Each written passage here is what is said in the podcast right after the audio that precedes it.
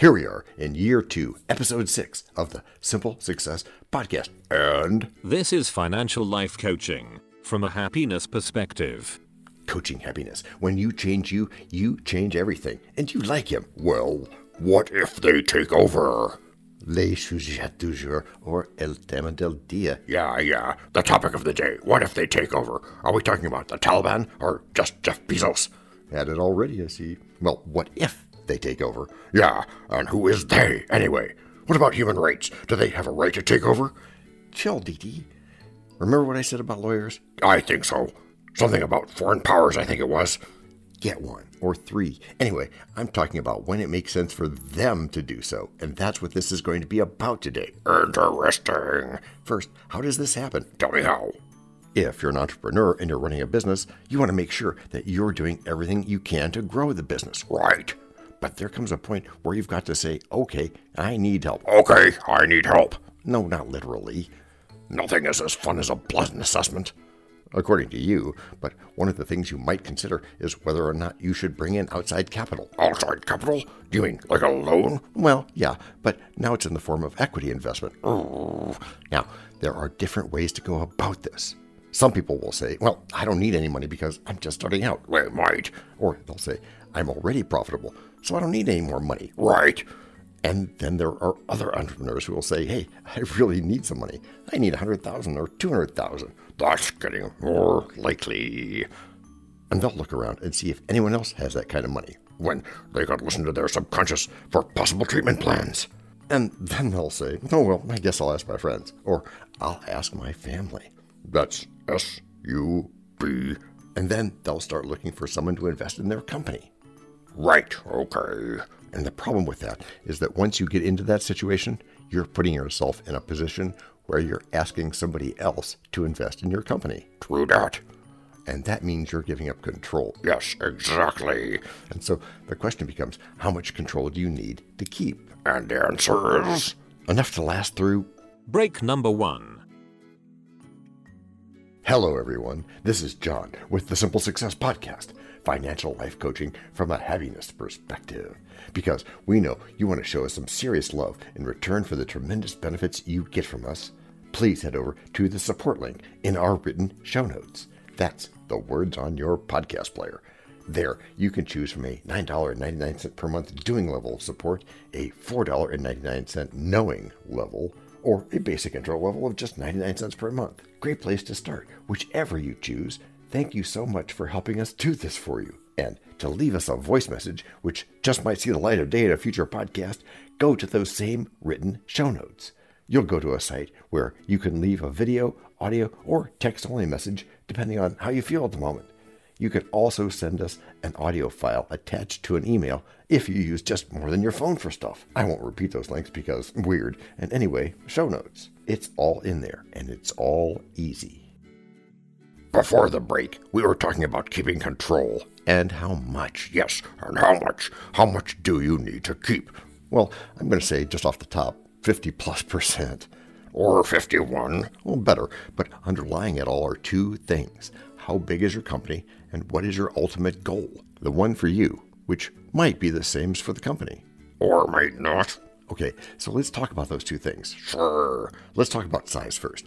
If you're a small business owner, you probably don't need outside capital very often Why? because you're still growing your business Yes. and you want to keep as much control as possible. Right. So you don't want outside capital until probably way after you need it. On the other hand, if you're a larger company doing more things, you may find that you need additional funding every year. Oh, yeah.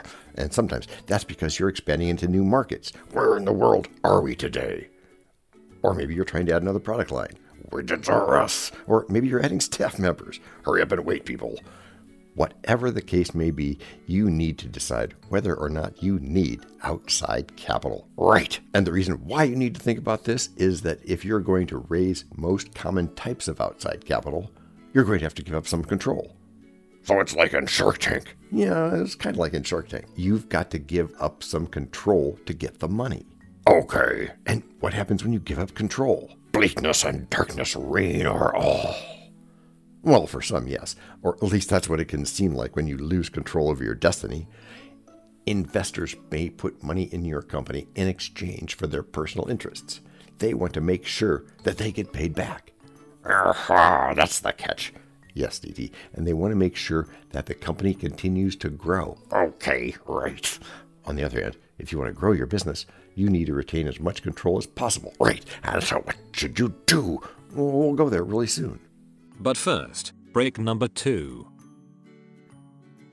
We know a lot about you already because we know ourselves. For example, we know that you know how to listen to a hard podcast. We also know that you probably know how to subscribe. So as soon as you're done with that, tell us your story. We have ways you can contact us. It involves a special link where you can leave us a message. We may have an email address for you as well in the future, and we'll let you know if that happens.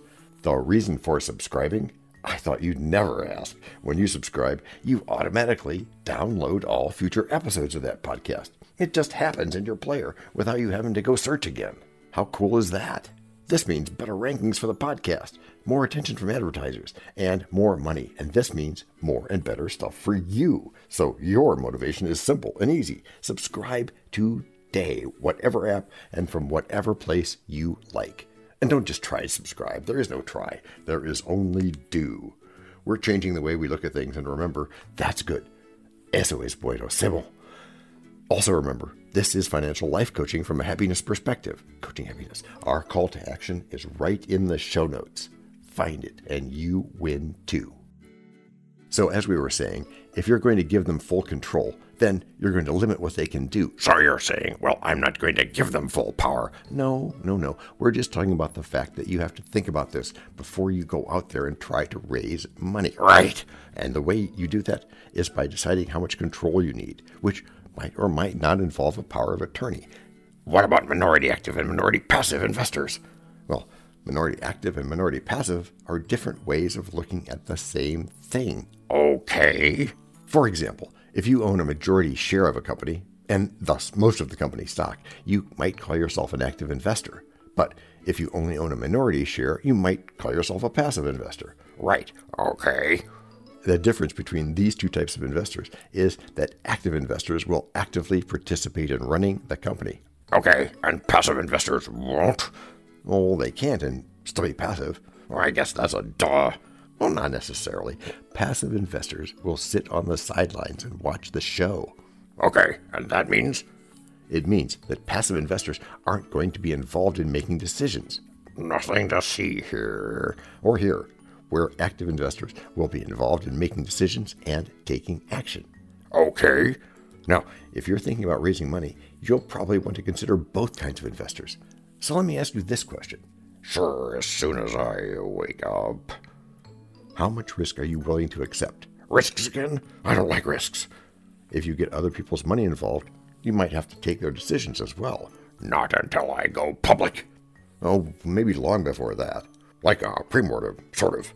Uh, and when you're thinking about all these things, you need to decide whether or not you want to use an investment bank or a private investor. Investment banker? Yeah, an investment banker will charge you a fee for their services. Rascals that they are. Oh, they'll you good stuff, DT. They help you raise capital and they'll negotiate the terms of any deal that you enter into. Point taken there. But they won't necessarily give you advice on how to run the business. Well, they want for more money.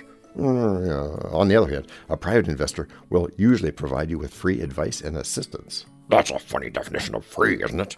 But they don't seem to charge you anything for their services. In fact, they might even offer to underwrite part of the financing.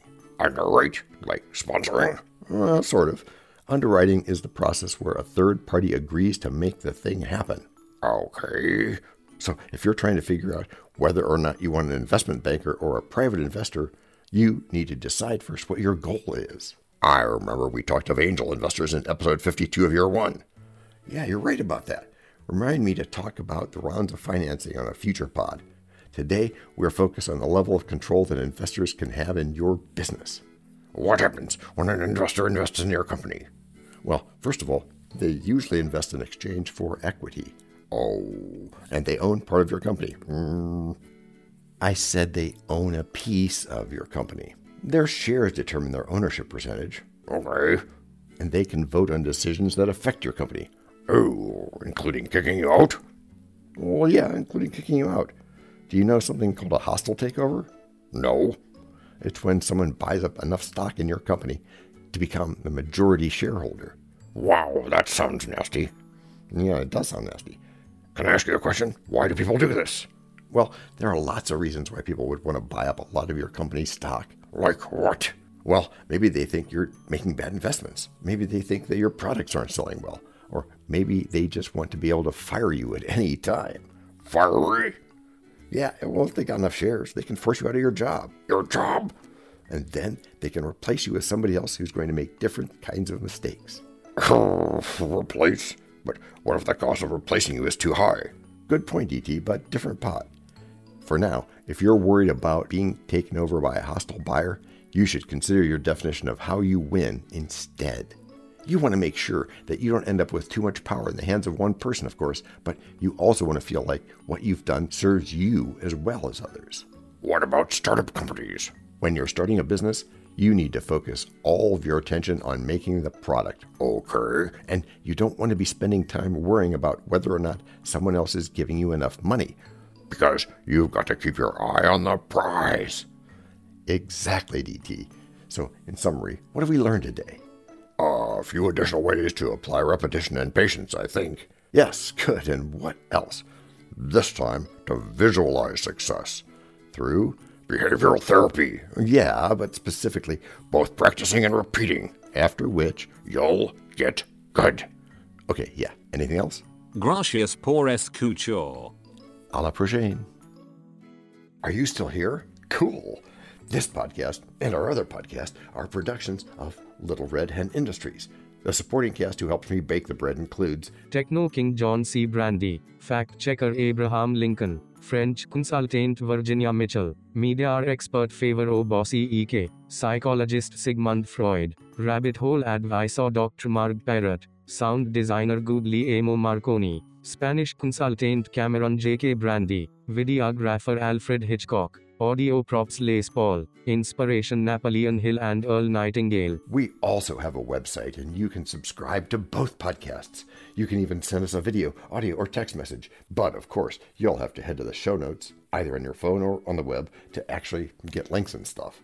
I mean, I could read the URLs where you can subscribe, support, or leave one of those video or audio messages, but you really don't want me to do that and those explicit and clickable links are in the show notes. Finally, you can find us on Podmatch, where we consider guests as well as consider guesting on other people's pods. And really finally, the music for our pods comes from Cute by Bensound, and from Piano Background by Nick Simon Adams, both on freesound.org.